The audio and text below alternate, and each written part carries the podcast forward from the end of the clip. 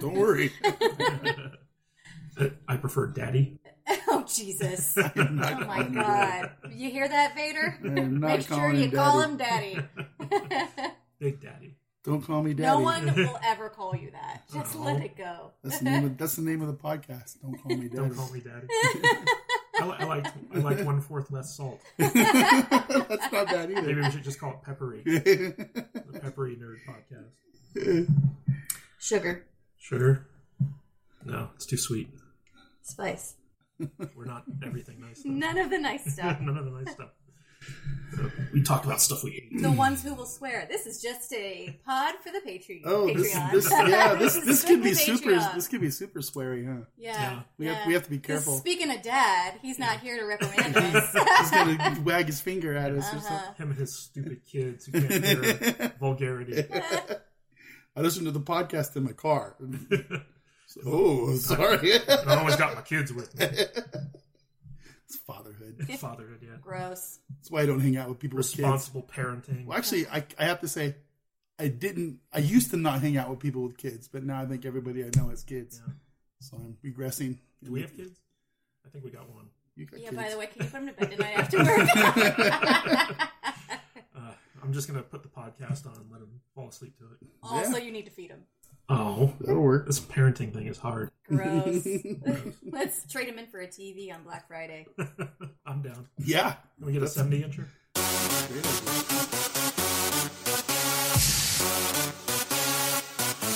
I got it from my daddy. Daddy.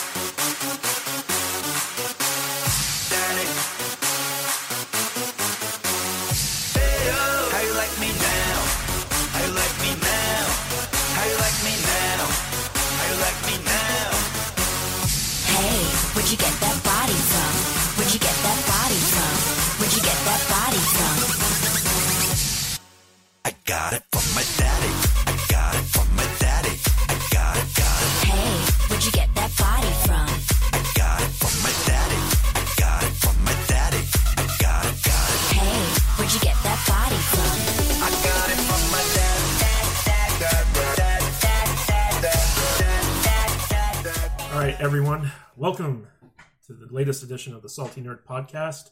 Without the salty nerd, We Uh, fired him. yeah. Well, unfortunately, Alex is home with the plague, Yeah. and his entire family is dying. The Vegas Valley Plague. Yeah, Vegas Valley plague. So we don't have the professional setup, so you may hear gardeners mowing the lawn outside and Dogs dogs, barking, barking. and people bumping the table. Dogs and cats living together in sin. Mass hysteria. Uh, I am Matthew Kadish, author of the Earthman Jack Space Saga and Alex's sworn arch nemesis. With me today is the rest of the Salty Nerd panel. We have uh, the plucky sidekick Matt Vader, 74. There you go again. Yeah. And Ju Juju, the useless girl. Yes, the, the token female. Cooties. She's got cooties. Yeah, she does. and we've got our two dogs with us, so they'll be annoying. Uh, we'll try to edit them out as much as possible. Salty's gonna be at home going, There's dogs! There's dogs in the podcast. There's dogs and there's people blowing leaves outside. What's up Sorry. with you guys? I've been trying to murder that dog for a year. Oh, longer than that. Um, so uh, basically, th- this episode has the distinction of being the first Salty Nerd podcast episode ever recorded on a USB mic. So if Alex wasn't already dying, he, this would put him in his grave. Oh man. He's not even gonna release this. yeah, yeah. Um, we don't have the professional setup that we usually have when Alex is running things. So we've got my single Blue Yeti USB microphone set to uh, omnidirectional. So uh, forgive us if the sound quality isn't up to the usual Salty Nerd podcast standards. Uh, but today we've got a lot of stuff to talk about, so let's get right to it, guys. Uh, we've got a trio of superhero trailers that hit the internet uh, recently. The first one being Morbius, the living vampire, and this was a uh, a Spider-Man character, and this movie is being released by Sony in the quote unquote Sony Marvel universe. The SMCU? Yeah, um, Okay. I had to I had to give Jude like a, a treatise on uh, on uh, what the uh, differences between the MCU proper and the Sony MCU was yesterday. She hasn't seen any of the new Spider-Man movies or anything like that. So, um, Matt Vader, what did you think of the Morbius trailer? Um, well, going into this, I didn't know anything about this character. Um, and I still don't know anything about this character other than he's a vampire and um, I think Blade should be in the movie too now. So A lot Um, of people are screaming for Blade. uh, I think Blade. I think they're going to cross over at some point. I would, I would think maybe. Well, it, it's tough because Morbius is with the Sony stable of Spider-Man characters that they have the Mm-hmm. licenses to, and Blade is distinctly within I Disney's so. Yeah. uh, wheelhouse. So they may have some little crossover, but I think Morbius is more going to be crossing over with Spider-Man as opposed to uh, Blade. It's, go ahead. it's like it's Blade's Batcave, but Morbius is subletting from him, but they don't really see each other or cross over in any way. Yeah. So the the gist of Morbius is basically he's this uh, brilliant scientist with a um, fatal blood disease, and he somehow uh, creates a cure from vampire bats, I guess. But he gets the powers of a vampire along with the uh, overwhelming bloodlust. But he still has. He's not dead. He's not an undead character. In, He's in, in the trailer, it kind of looks like he goes up to that cave where uh, Vlad went in that one movie. Um, what was that movie called? Where the vampire movie came out a couple years ago? Oh, uh, Dracula Untold. Yeah, that one. He looks like he goes up to Well, that that's a cave. and Universal movie. Makes the deal with makes the deal with the dude in the cave, and all the bats come out and they do the Batman thing, where the bat the bats swirl around him, and yeah, that's kind of cool. Yeah, but he. I'm making no sense right now. yeah. so, so like he's not an undead vampire. No. He, he's still a living person, but he has the powers of a vampire along with the bloodlust. So he's constantly trying to fight against his cravings for human blood and using his powers for good. So he's kind of like an anti-hero. But it stars Jared Leto Yeah. as, uh, as Morbius. What do you guys think of that casting choice? I think it works. Yeah. I don't have a problem with him. See, I don't like Jared Leto all that much as an actor. I, I like his band, but I mean, I I I didn't hate him as the Joker. I didn't hate him as the Joker either, but I don't. I mean, once you see Joaquin Phoenix as Yeah. Joker, you're just like, oh yeah, Or you- this is the way. You guys are way you guys are way higher on on Joaquin Phoenix Joker than I am, but that's okay. but even the Heath Ledger Joker just put Jared Oh Leto well, to shame. yeah, Yeah, for it was sure. a completely different take on Joker, and I feel like this is a better fit for the actor. Uh, I, I didn't like his his take on Joker, like the whole like Juggalo Joker type thing, where he was like, you know, he didn't even have like the smile; he just had the, that tattoo on his hand and hmm put it up over his hand and acting like thug life.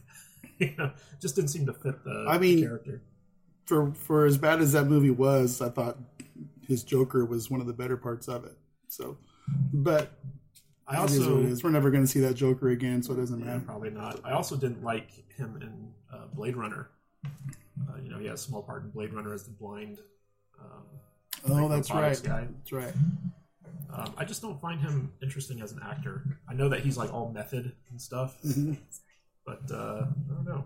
I just there's something about him that doesn't appeal to me as an as you know an audience member. But I guess there could be worse actors that you could put in the role Oh, sure. of Morbius, the living vampire. No, I think uh, I would have liked this character way better twenty years ago. When I was like really in like I went into like this weird vampire phase. I read all the Anne Rice books. Jude's still doing that. but I uh, read all the Anne Rice books too. Which yeah, they your were favorite? um Interview with Vampire was great. probably interview. Yeah, yeah. But That, that was only an Anne Rice book I've read, by the way. so I'm a little bit biased. The Lasher series is very good too. For all my book nerds out there. You're gonna have to speak up, dear. Sorry, the Lasher series is very good too by Anne Rice. Yeah. So um, basically, they're doing with this character what they did with Venom. Uh, Sony is where they have the rights to all these Spider-Man characters, Mhm. and they're trying to build out the these quote unquote Spider Verse. And uh, Venom was kind of like their test case, and now that Venom did really well, uh, they're basically trying to do the same with these other characters. And Morbius is like their second foray into this. So if Morbius does really well, you're going to see Sony just go whole hog on Yeah. these ancillary Spider Verse characters. I'm, I'm looking forward to that. I but think you should. one of the interesting things in this trailer was they showed that Michael Keaton's uh, Vulture from Mm-hmm. uh, Homecoming is going to be at least making a cameo in Right. the Morbius movie.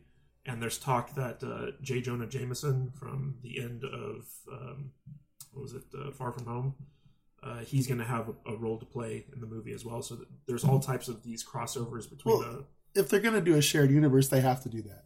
they have to tie these movies together at least a little bit, where we know they're in the same Yeah. same place. Yeah. You know, so All right, so going on from Morbius to our second superhero movie, uh, the MCU proper, uh, a new Black Widow trailer dropped, right? And uh, this one, I I felt like it was a lot more of the same. Like I didn't get anything new out of it, except we got to see Tax- Taskmaster, who's like the main villain yeah. uh, of this movie, apparently. Uh, Jude, what did you think of the new Black Widow trailer? Um, I thought it looked more interesting than the first one. The first one, I was just like, oh, they're doing a Black Widow movie. All right, I might see that. I might not. I don't really care. And this one, I was like, oh, it actually looks like there's a story here that I could invest in. What did you think of the new Black Widow trailer, Vader? Um, again, uh, I I kind of thought this movie should have came out five years ago, but uh, I'm down. I think it's gonna be fun and interesting. I like the new characters that they seem to be putting in there, and uh, I like I like a little bit of humor. You know, uh, what's the guy from Hellboy and David Harbour. David Harbour. I think I'm gonna I think I'm gonna like his character. It was cool to see him throwing somebody against the wall because so we, we now know that he's got some super strength or something going on, and and uh, the Taskmaster character looks really neat too. So I'm I'm definitely gonna go watch this movie. So See, I, I know that a lot of people are excited that Black Widow is finally getting her own movie, but after watching both these trailers, I just want to see David Harbour's character. yeah, Me You too. know, like I want him to be the main character of this Yeah. movie because he just seems more interesting than any of the other characters. I mean, just based on the preview alone, it looks like he's playing it with more humor than he did Hellboy. yeah, but um, also just you know like the uh, the sister character, she just seems like you know the exact same character as Black Widow. hmm Uh, the mother character, uh, played by what's her name, Rachel Weisz, uh, who doesn't look like she's she actually looks like she's re- regressed in age. Yeah, I didn't get that the- that was supposed to be a mother character. They just all look like sisters. Uh, no, I think that uh, David Harbour and Rachel Weisz are supposed to be the mother father, and then uh, Black Widow and her sister are like their daughters, or at least like an adoptive family. I kind of take it as they're sisters in a sense that they both went to The Black Widow training. yeah super Yeah. spy chick school, gone through all the same trials and tribulations and and and whatnot. So they call each other sisters because Well, that, that's why know, I said adoptive family yeah. because Rachel Weisz is like what twenty years older than either ScarJo or that other actress. Babe, there's something different about my mango pineapple smoothie. Really? My caramel frappe tastes fine. Nah, something's definitely different. No difference? Other than I got them for half off because I ordered on the app. Well, that explains it. Explains what? How things seem to taste so much better when you're getting a sweet deal. Okay.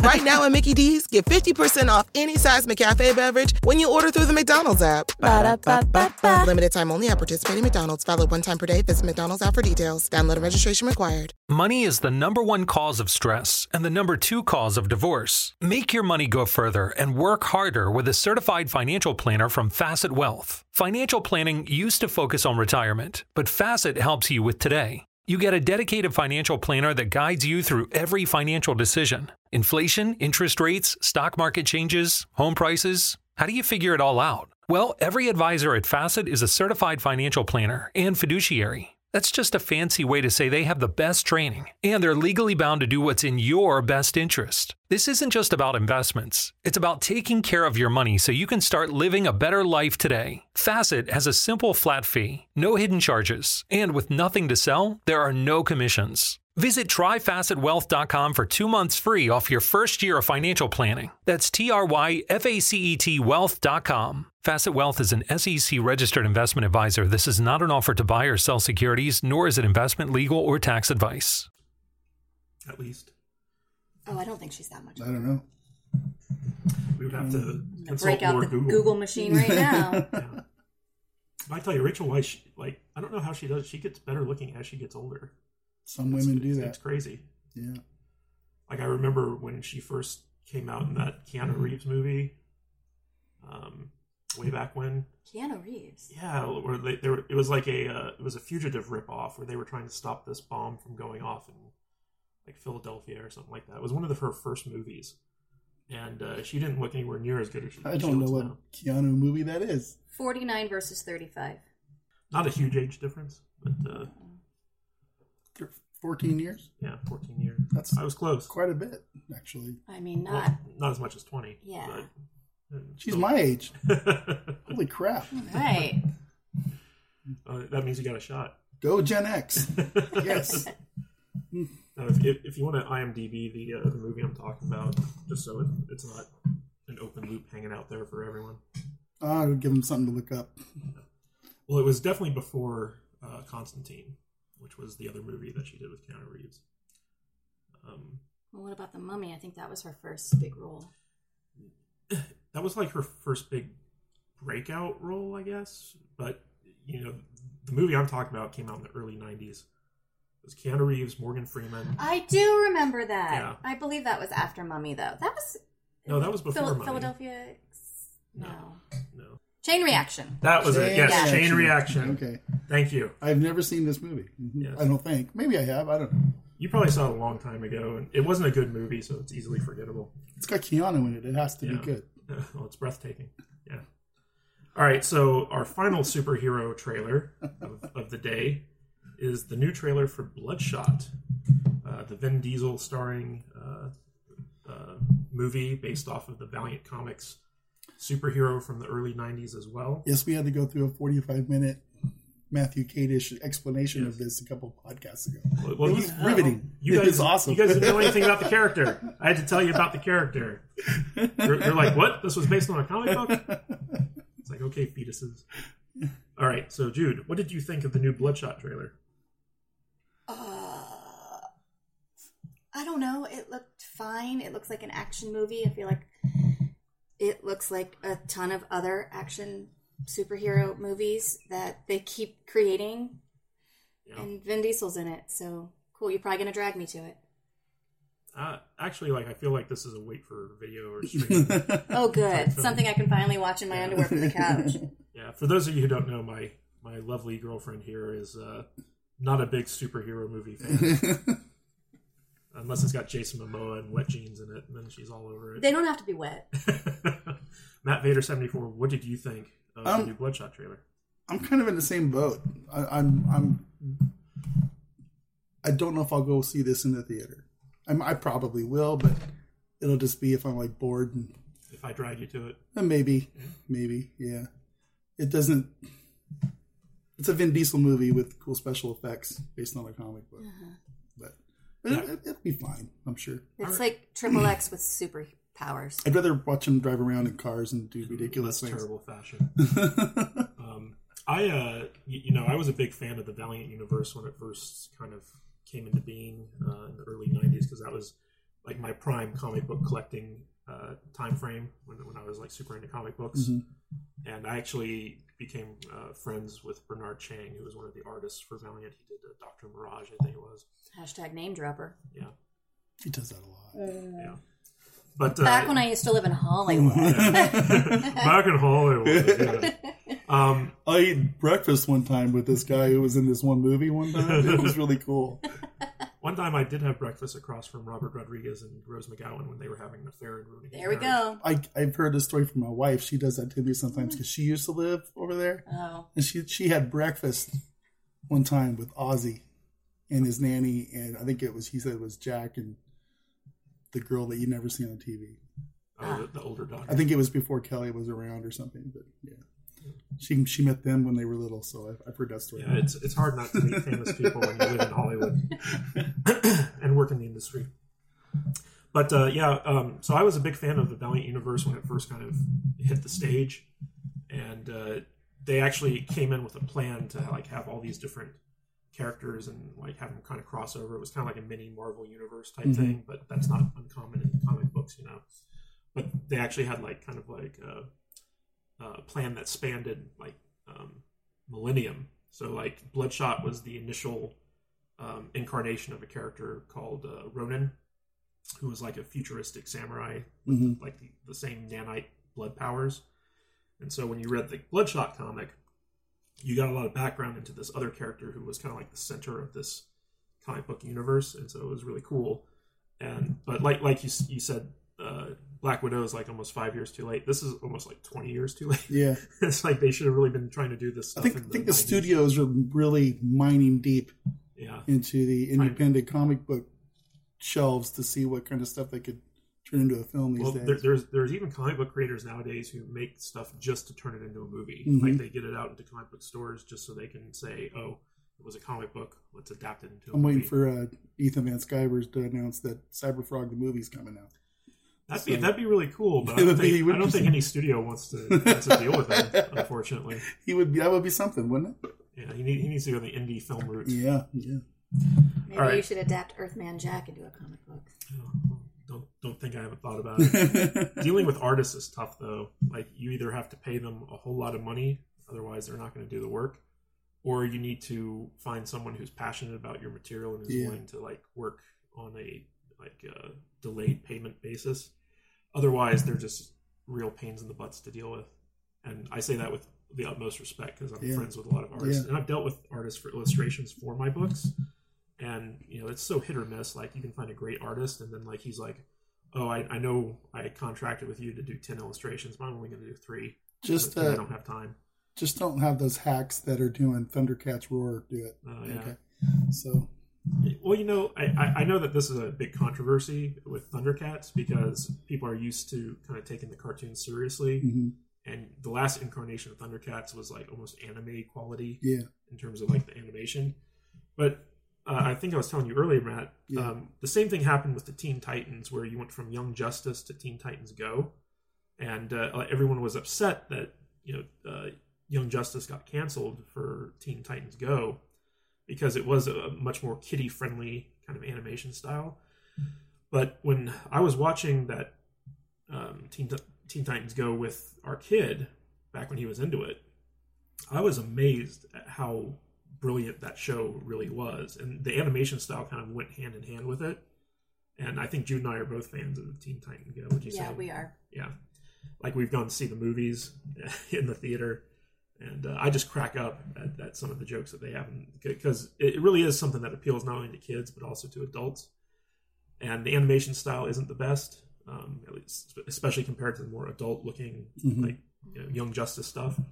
So with the Thundercats thing, even though it's not my style of animation, it's not my preferred style, I'm kind of in a wait and see mode to see like, okay, is what they're going for going to be smart and subversive, or is it just going to be stupid, like She-Ra, the, the She-Ra yeah, thing that they did? stupid, yeah, that, that's your line. I'm sorry to steal your line. Stupid. It's stupid. It's dumb. yeah. All right. So moving on, uh, let's talk about the latest HBO original series, The Outsider. Yes. So uh, I was really into this from the moment I saw the first trailer. Uh, for those of you who don't know, and by the way, this is going to be a spoiler discussion. So if you don't want anything of the first two episodes spoiled for you, Turn it off. yes, just fast forward or turn it off, or you know. How do far do something they have to fast forward? I don't know. Is this going to be the, the Kadish 45 minute uh, go to school session, or are we just going to It might discuss, be. does, discuss it for a couple But we got somewhere to be in an hour, Yeah. so we- we're gonna have to keep it short. yeah, trying trying to keep this tight for Alex. so uh, basically, uh, this is based on a Stephen King book. I guess a recent Stephen King book. Yeah, uh, I want to say it came out in 2018, so, Oh, so very not recent. very old at all. Yeah, So like twelve Stephen King books ago, because the guy's a fast writer. um, but it's basically cocaine a- is a hell of a drug. yeah, it's basically uh, a story about uh, a a child murder that happens in a small kind of sleepy town, and it uh, the evidence of who did it's kind of overwhelming. It, it points towards this uh, little league uh, baseball coach, and so they arrest this Pillar of guy. the Yeah, they arrest this father. guy. Uh, based off of all this evidence, like they've got his fingerprints all over the crime scene, they've got his DNA there, uh, he, they've got three witnesses that put him at the scene of the crime, uh, all this stuff, and then um, they find out that he was also 60 miles away at a teacher conference uh, that's backed up by video evidence and fingerprints. and fingerprints. So basically, their main suspect was in two places at once. And the main detective of the show is trying to figure out how that's possible. And the deeper he gets into it, the more he discovers, the stranger this case becomes. And uh, it's got this really cool, like, um, almost the night of vibe. Like, if you've ever seen the HBO original series, The Night of, Yeah, with John Turturro. Uh, it's it's a very tense, very dark, very moody kind of uh, kind of atmosphere in the show. Both the first two episodes were directed by Jason Bateman, who's Mhm. also an actor in the show. Yeah, starring role. Yeah, and uh, it- like I love the show. Like Yeah. I was into it from the moment I saw the first uh, trailer, but uh, actually getting to watch the first two episodes back to back and seeing the the mystery kind of be established and unfold just had me hooked from beginning to end, and I could not get enough. I wish that all the episodes were out so I could binge them. Uh, Jude, what did you think of um, The Outsider? Uh, I was super into it, and I could not wait to start watching this. I was very excited for it. Yeah, you're a and big it Stephen did, King fan, right? Did not disappoint at all. Yeah, I am a big um, Stephen King fan. I could not. fi- You know, this was driving me crazy. I couldn't figure out where I had seen um, what's her name, Glo- Glory, uh, Jason Bateman's, Jason Bateman's wife. wife in the show. Uh, and I finally figured it out yesterday. She was actually in another Stephen King movie, uh, 1922, that came out. With Thomas Jane. Yeah, with, with uh, Netflix original, I think that came out last year, 2019, something like that. 2019, 2018. You're, Yeah, you're just a wealth of knowledge. yeah. But I had I had read that book as well. Um, I hated the movie. What about Gerald's Game? That was another one that came out right before Yeah. that one. Yeah, was that straight to Netflix? I Or- believe it was. Yeah, Yeah. the Netflix Netflix original. Anyway, um, Outsiders. I, I agree with you with everything that you said about it. It it does remind me a lot of um, The Night of. the night of. Yeah, um, it's creepy. It's kind of like slow, cr- like creeping about in, i into the story. You're just like kind of following it along, and it's not like super fast paced or anything, but um, like you're so invested in what is going on and. I was very, I was nervous eating the whole time. I ate, uh, I ate a chocolate bar, a bag of chips, and like a hide of beef jerky while I was watching the first episode. I could not uh, settle down. I was very nervous about what was what was about to happen. Um, Jude's a very empathetic show watcher. I am. I if- get if- very nervous. If we, if we watch a documentary on like Ted Bundy, for instance, I had to booby trap the yeah, house for yeah, she'll she'll, think, she'll think that a serial killer will try to sneak into our house at night like, for like a month, and she'll like set booby traps around. It just helps me feel comfortable. But even when we were watching the uh, the night of, Mhm. Uh, the the tension in that Oh, show, so tense. Uh, like we just set her on edge. She's like, I can't sleep after watching Yeah. this. It's, I can't watch it. It's too terrible. I can sleep. I'll just wake up screaming, and then Yeah. you have to deal with that. Yeah. Um, but uh, the this this show, The Outsider, it is very slow and deliberately paced, Mhm. but it works. Mm-hmm. It's very, very, very moody. Very. yeah, Uh, good word. they they somehow make you stress out the entire time you're watching this movie. Mm-hmm. And it's, it's not normally a show I would ever. I would never have watched this show if Matt said we weren't talking about it on the podcast. But I'm glad he did. Oh, good. because um, I've been kind of pushing myself lately to watch things that I'm not comfortable watching, and it's it's been quite the journey so far. So I'm, I'm enjoying this show. All right, so I got some questions for you guys on based on this show. This is where the Okay. spoilers are going to come in.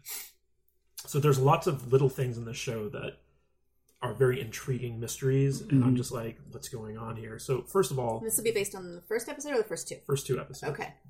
So the first thing is, how do you think Jason Bateman's character was in two different places at the same time?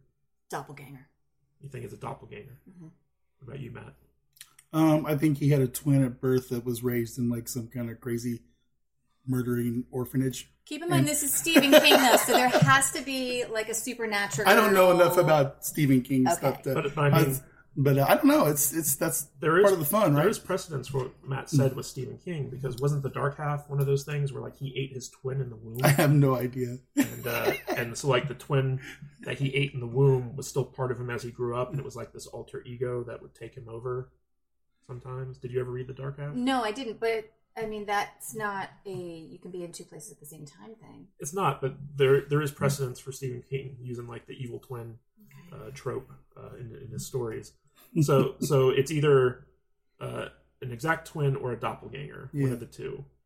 Um, and it's interesting because uh, you know the the Jason Bateman that we see that the witnesses saw and that we see on like the security footage, um, he acts very differently than the Jason Bateman who's arrested Um, Yeah. So there's definitely some some differences there, and like like when he's caught on the the security camera flipping off the camera, knowing that someone's watching him, and it's a very subtle flip off. Like you have to be looking for it. you know, like and Ben Mendelsohn uh, is doing a great job carrying the show as the lead detective guy. For those of you who don't know, Ben Mendelsohn is the uh, director Krennic from uh, Rogue One, and also he was uh, the, the head scroll guy from Captain Marvel. He's a good actor, man. stuff. Yeah, he's I a like great him. actor. Um, so that's the the first big mystery is how was he in two places at the same time, and he's got the exact same fingerprints, exact same DNA. So like it's it's you know Yeah, but there's some time travel stuff going on. uh, maybe I don't know. Who knows? Uh, I'm I'm kind of undecided. I'm, I'm You have to choose one of one of our. I'm leaning towards the doppelganger thing because we have the, the mystery man with the messed up face that we see a couple times in, in the show, and he's always in the background when something bad Mhm. or ominous is happening.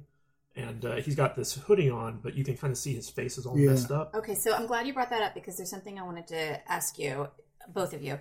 Um, is it just me, or have you noticed that when we first see him, he doesn't really have much of a face at all, and the more times we see him, the more face he has. Like it's becoming more of he's well, we he's we, we actually, features. I think we got to see pretty much his whole face after the courthouse shooting scene.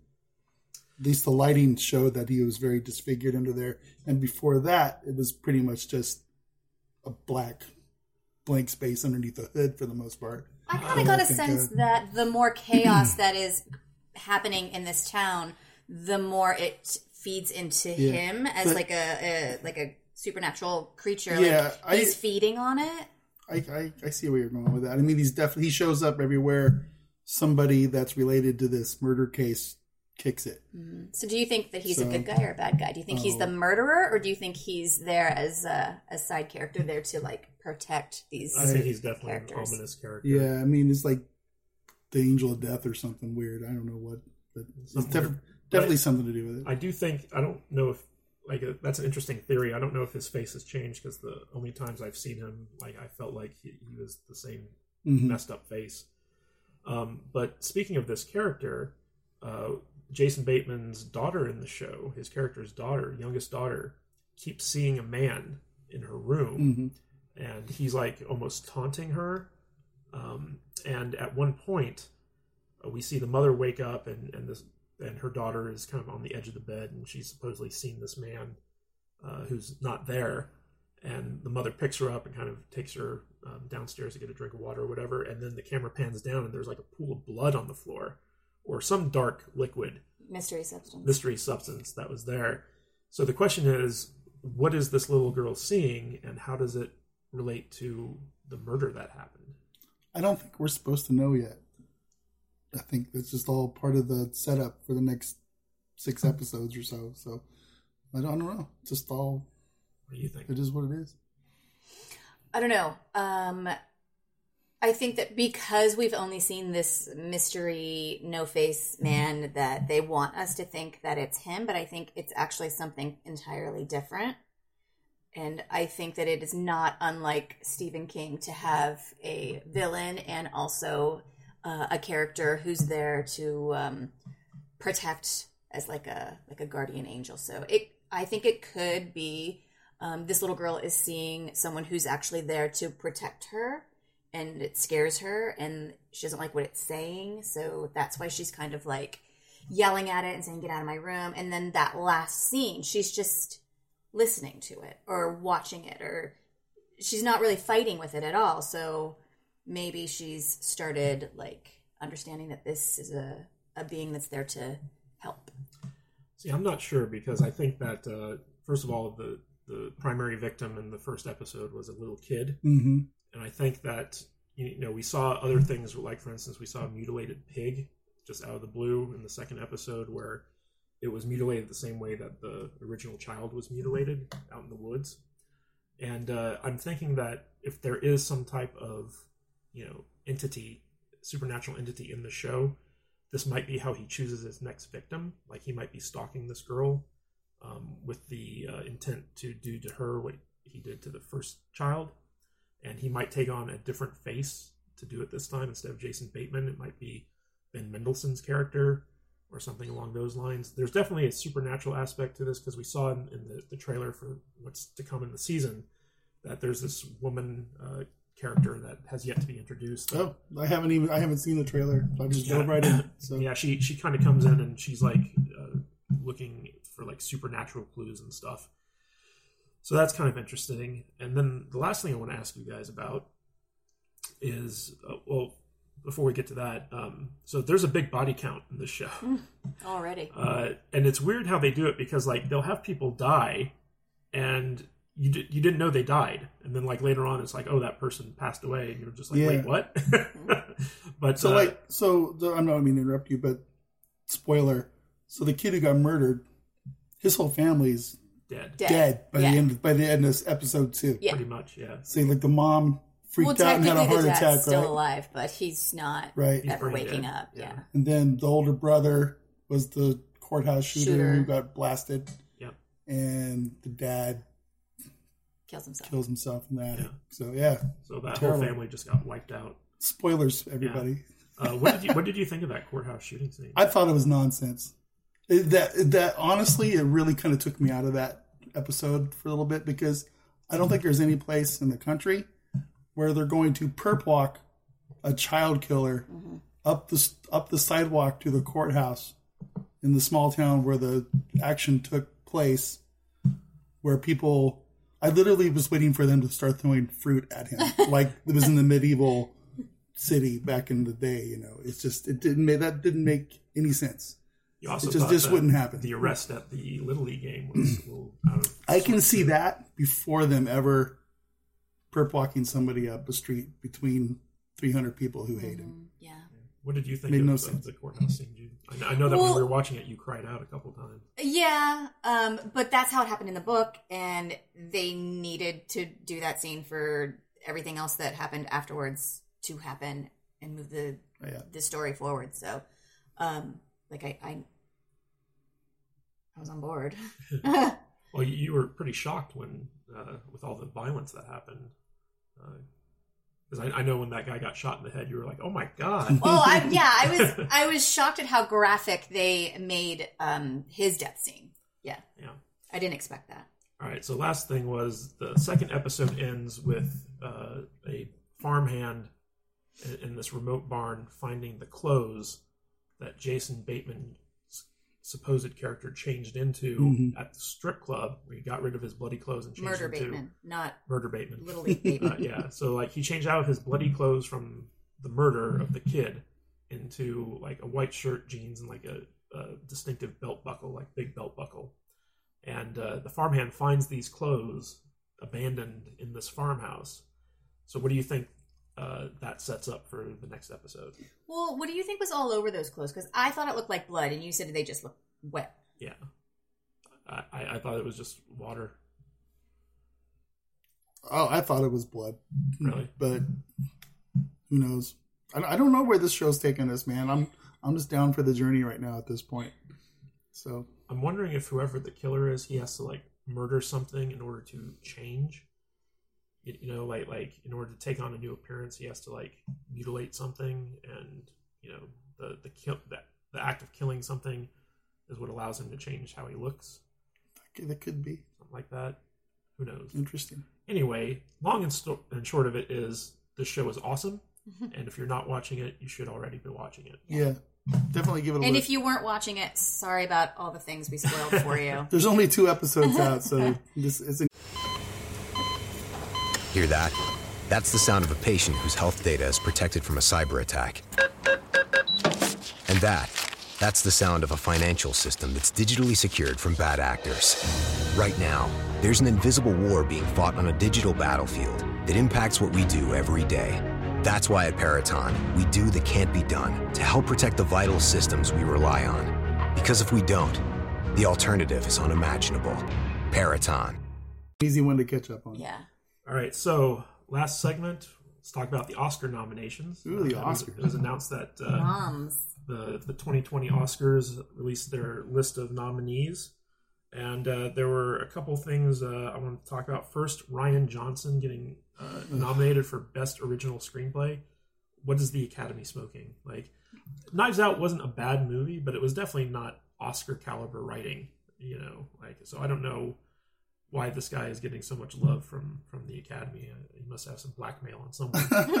uh, what do you guys think of Rian Johnson getting a, a screenplay nomination? You, you really want to know what I think about Rian Johnson? Yes. Rian Johnson can go drive off a cliff. I, I just I don't care about that dude. I don't. I'm never gonna watch another one of his movies. And I know that doesn't make me very uh, impartial, but I just don't like him. I don't. I don't care. So you're, you're probably the, the least biased here when it comes to Rian Johnson because you never saw the Last Jedi. Right. Uh, what do you, what do you think? Well, I didn't see Knives Out either, so I don't know that I have a dog in the race. You've probably never seen a Rian Johnson movie. How dare you? well, have you?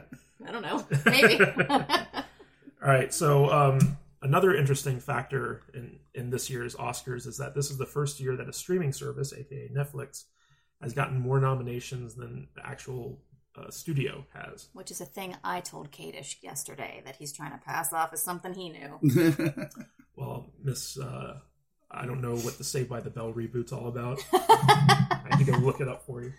Um, so uh, the interesting thing is, is that Disney uh, is the second most nominated studio, but that's only because they absorbed Fox and got all of the Fox movies uh, that got nominated under their umbrella. So the uh, so Netflix has really come out strong this award season, uh, primarily with uh, the the Irishman and uh, Marriage Story. yes. Um, so uh, it looks like they're going to be um, kind of uh, giving Netflix its biggest, uh, or Disney's going to be giving Netflix its biggest competition. But uh, uh, I just find it interesting that streaming services are now kind of rising to the Oscar contender level. don't they have to?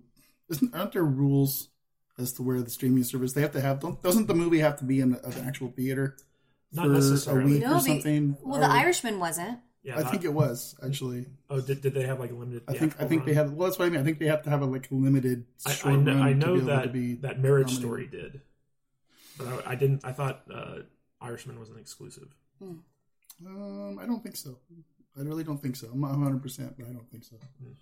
So, Well, the- Salty nerds, holla back. Let us know. The Academy might be changing their rules in the future to just to accommodate more of this original. I think they're going to have not. to. I hope not. I think I think a movie needs to be able to be seen in the theater first. There's just there's something special about going to the movies and seeing it on the big 90 foot screen, and I think they should stick to their guns. At least it has to be out for a week or something in a couple theaters. I don't know. Well, the big thing is the Joker got the, the most nominations out of any movie this year, Mhm. which is driving the people who all said you were going to get murdered if you go see it in the theater crazy. Um, For sure. and you know, like I really, I really enjoyed the Joker. I, I thought that it had a lot of really good elements to it, and I'm glad that it got so many award nominations because the critics, by and large, really tore this movie apart before it even premiered.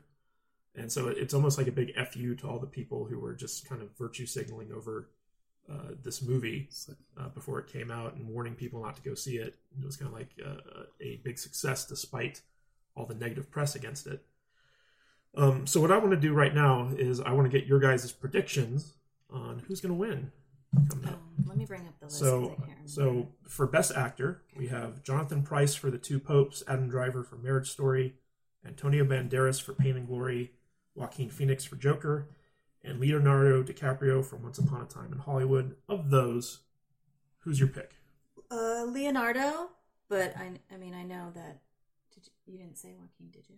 I did. Yeah. Oh, you did? Okay. So I thought you were just like saving it as like a No. surprise. Okay. Sorry. Uh, no, I think Joaquin Phoenix is going to get it for Joker.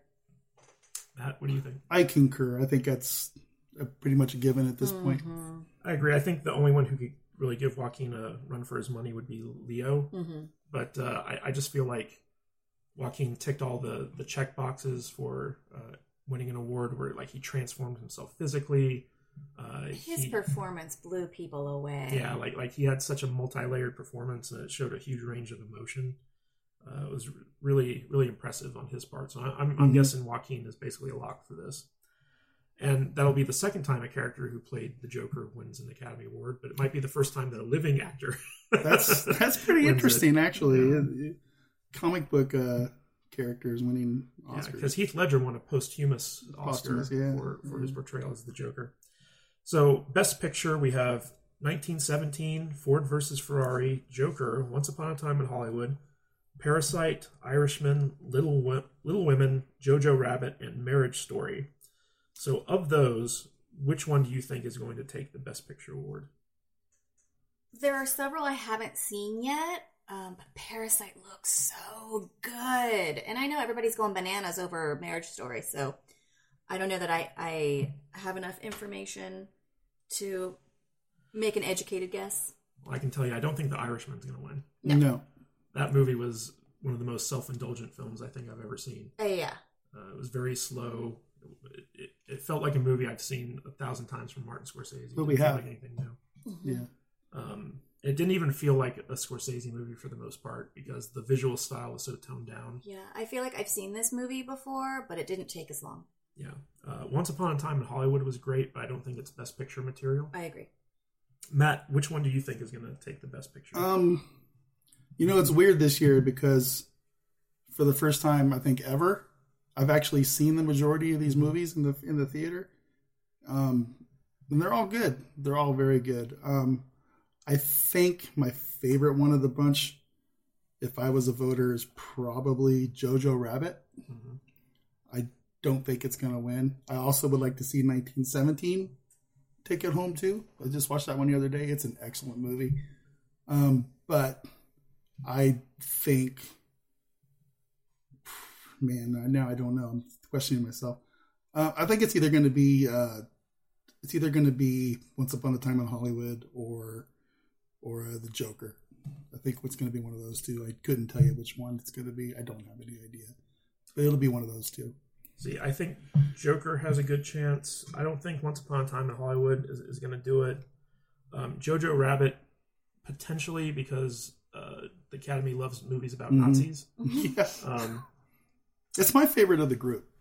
It yeah. really is. And, and pl- plus, because it's Taika Waititi, Mhm. um, he kind of checks the intersectionality boxes that the Academy loves to promote.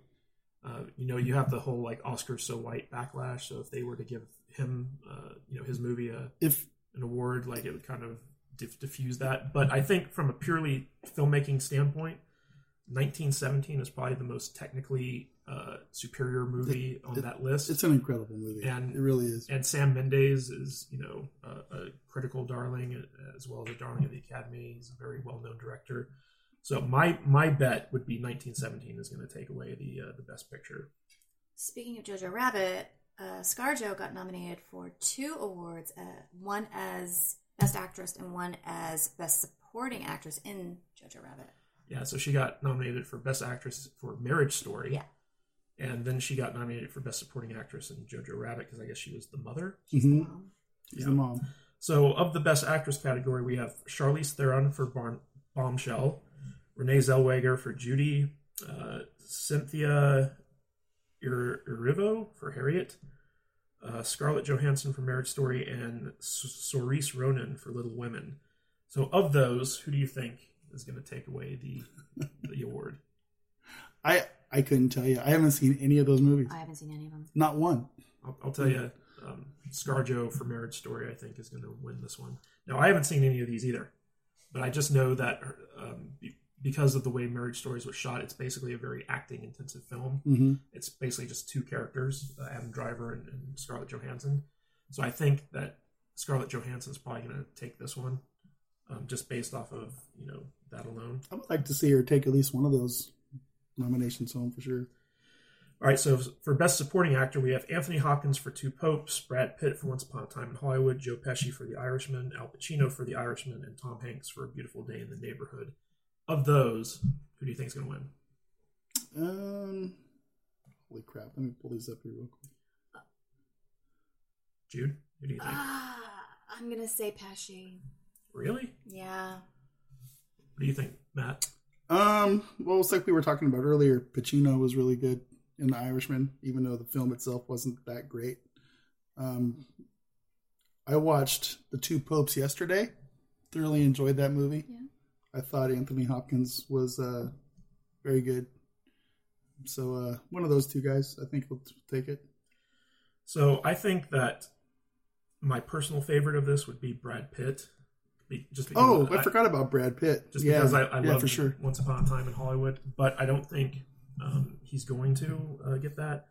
I actually think Al Pacino was the real standout in The Irishman because I felt like Joe Pesci was very subdued. Mhm. Like he was almost sleepwalking through that movie, in my opinion. He didn't even want to do the movie. Yeah, but but Pacino, uh, he just stole every scene he was in. Even like, and he was in every scene with uh, with De Niro too. And De Niro just felt like he was going through the motions for that movie. So Brad Pitt won the Globe, right? From the same category. Uh, I Oh, don't, I don't, I don't remember. I think he did. I'm not 100 percent sure, but how often did, does the uh, win in the Golden Globes turn into a win at the Oscars? Hardly ever. So Okay, so go. for best director, we have Quentin Tarantino for Once Upon a Time in Hollywood. I would love for him to win. Todd Phillips for Joker, Bong Joon Ho for Parasite, Martin Scorsese for The Irishman, and Sam Mendes for 1917.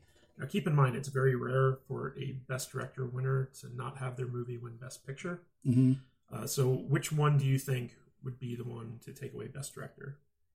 Uh, I would love for Quentin Tarantino to win, and though I have not seen it, I think Bong Joon Ho is going to get it for Parasite. What do you think, Matt? I would like to see Quentin get it for sure. He's only got one more movie to do it, right? Yep. Um, I kind of think Sam Mendes is going to take it with 1917, though. Yeah. I, I agree with Matt. I, I would love to see Quentin Tarantino win Best Director at least once before he retires. Mhm. Um, I think there's a good chance Todd Phillips could walk away with Best Director. Could. But I think the, the favorite going into this is actually Sam Mendes. I think he's going to be the, the one to beat for Best Director. All right, so let's talk about Best Original Screenplay. We have uh, Marriage Story uh, by Noah Baumbach. We have Quentin Tarantino's Once Upon a Time in Hollywood. Parasite, Han Jin Won and Bong Joon Ho. Knives Out, Ryan, Rian Johnson, and 1917, Krysty Wilson Cairns and Sam Mendes. So, which movie do you think is going to win Best Original Screenplay? Jude? Uh, I'm just sticking with Parasite. Parasite? Matt? Any of them but Rian Johnson. I don't care. I don't care. Anybody but him. I'm really hoping Once Upon a Time in Hollywood wins um, because that was a truly brilliant screenplay. It in was my so opinion. It, it was, it was really good, especially that scene with uh, where Leonardo DiCaprio was acting. You know that scene uh, uh, in the saloon. Yeah. Uh, just uh, just writing that scene alone should should win the the, the Oscar for Tarantino. Mm-hmm. All right, so for best adapted screenplay, we have Taika Waititi for Jojo Rabbit. We have Greta Gerwig for Little Women, Steven Zaillian for The Irishman, Todd Phillips for Joker, Anthony McCarten for The Two Popes, and Scott Silver for Joker. Now, I don't I don't think Joker is is a proper adaptation, um, so I don't know why this is this is there. But um, I'm, Matt, I'm going to break in really quick because for for the weird the idiots like me out there, I need you to give me the 30 second crib notes version of what the difference is between screenplay and adaptive screenplay. Well, an adapted screenplay has source material that it was based off of, and original is it was just made off, you know, creatively um, without any source material. Original content. All right. Yeah. So I guess Jojo Rabbit was based off of a book. Uh, Little Women, obviously based off of a book. Same with The Irishman. Uh, I'm not sure about the Two Popes. It might have been based off of a news article or or, or a book. Uh, Joker, it's obviously based off a comic book, but it wasn't pulled from any particular comic book, so I don't know why it would be considered adapted, especially considering the fact that they seemed to write half the movie as they were shooting it. So I don't know. But uh, Okay. Jude, what do you think for best adapted screenplay? Um, I'm gonna say two popes Two popes, just because. because I haven't said two popes yet. Okay, Matt, what do you think? Um, I think we'll give Jojo Rabbit this one. Jojo Rabbit. Yeah, sure. I agree with you. I think Jojo Rabbit's probably going to take the uh, the best adapted screenplay. If not Jojo Rabbit, then probably The Irishman would be my guess. Uh, I think Little Women has been adapted to death, so I doubt that that one will win. Um, and that's pretty much all the categories I wanted to go through. I know that The Rise of Skywalker got nominated for three Academy Awards, but they were all technical stuff like best special effects. So, But oh, let's talk about cinematography really quick. I was just gonna say. Oh, you want to talk about cinematography? Yeah. All right. So for cinematography, we have Rich, Robert Richardson for Once Upon a Time in Hollywood. We have Rodrigo Prieto for The Irishman. Roger Deakins for 1917. Jarin Blaschke for The Lighthouse. And Lawrence Sher for Joker. Uh, to me, I think 1917 is probably going to take best cinematography. Uh, what do you think, Jude? Sure. Completely agree. Yeah. Completely agree. That movie was something else. So Yeah, I, I just think Lighthouse, you know, it's all black and white, so you know it's a little bit easier to shoot something like that. the lighthouse looks depressing just from the poster. Yeah, I didn't think the cinematography in The Irishman was anything special. Um, it actually looked very flat to me. Uh, Once Upon a Time in Hollywood, again, it was it was just kind of um, a typical Tarantino movie, so the cinematography didn't have a whole lot of flair to it, Mhm. in my opinion. Um, and Joker, the cinematography for Joker was pretty good. I mean, it basically mimicked a 1970s Scorsese film, but I just feel like from what I've seen of 1917, the the whole one shot kind of thing that they're doing with that movie, where it's all done in quote unquote one take, but with hidden cuts and stuff, uh, was so much more of a technical achievement that I can't see them not getting the cinematography award. Right. Yeah, it's just just from a technical craftsman point of view, it was a much more difficult film because you have to shoot, you have to light for all those big long shots, and you have to seamlessly merge all the shots and all this other stuff. So, and they had some very complicated battle scenes going on with those camera movements. When, so- when you look at some of the behind the scenes stuff for that movie, it's pretty wild. That 1917 movie. It's um, I was super impressed with what they did there. All right, so we've got one fan question real quick to do before we wrap up this episode, and that is, uh, what would a Michael Bay Star Wars movie be like? Matt, what do you think? Um, it would be. Would it jizz in your eyes? Yeah. Michael Bay jizz everywhere. Yeah. Um, no, it would be uh, uh, Superstar Destroyers, Transformers, as you know, they would transform into like big giant sun sword wielding Transformers and kick each other's ass in orbit. Yeah, it'd be kind of wild. Rey Rey would be wearing a bikini the whole time. Yeah, there'd be some rock music blaring all the time. Her, her and Finn and Poe would have a threesome in Vegas. God, is this for like the No, Patreons? What's going on? no, they, they'd all go to Canto Bight, have a threesome. Oh, God. because that's Michael Bay's style. Stop. Yeah. Jude, what would a With Michael Bay, alien. what would a Michael Bay Star Wars movie be like? No clue. It'd just be a, a, a big space battle the whole time. Big space battle with rock music. Yeah. and laser swords. Yeah, for Yeah, sure. laser swords. Some parkour guys jumping around the outside of them. Freaking laser swords. All right, everyone. That was this week's episode of the Salty Nerd podcast without the Salty Nerd. Uh, hopefully, Alex is feeling better, so he'll be back next week. To, Yeah, feel to better, lead buddy. his his panel of nerds and nerdette. Um, this is Matthew Kadish along with Jude Juju and Matt Vader74. Matt, why don't you tell everyone where people can find you on the socials? Oh, you can find me on all the socials at Matt Vader seventy four.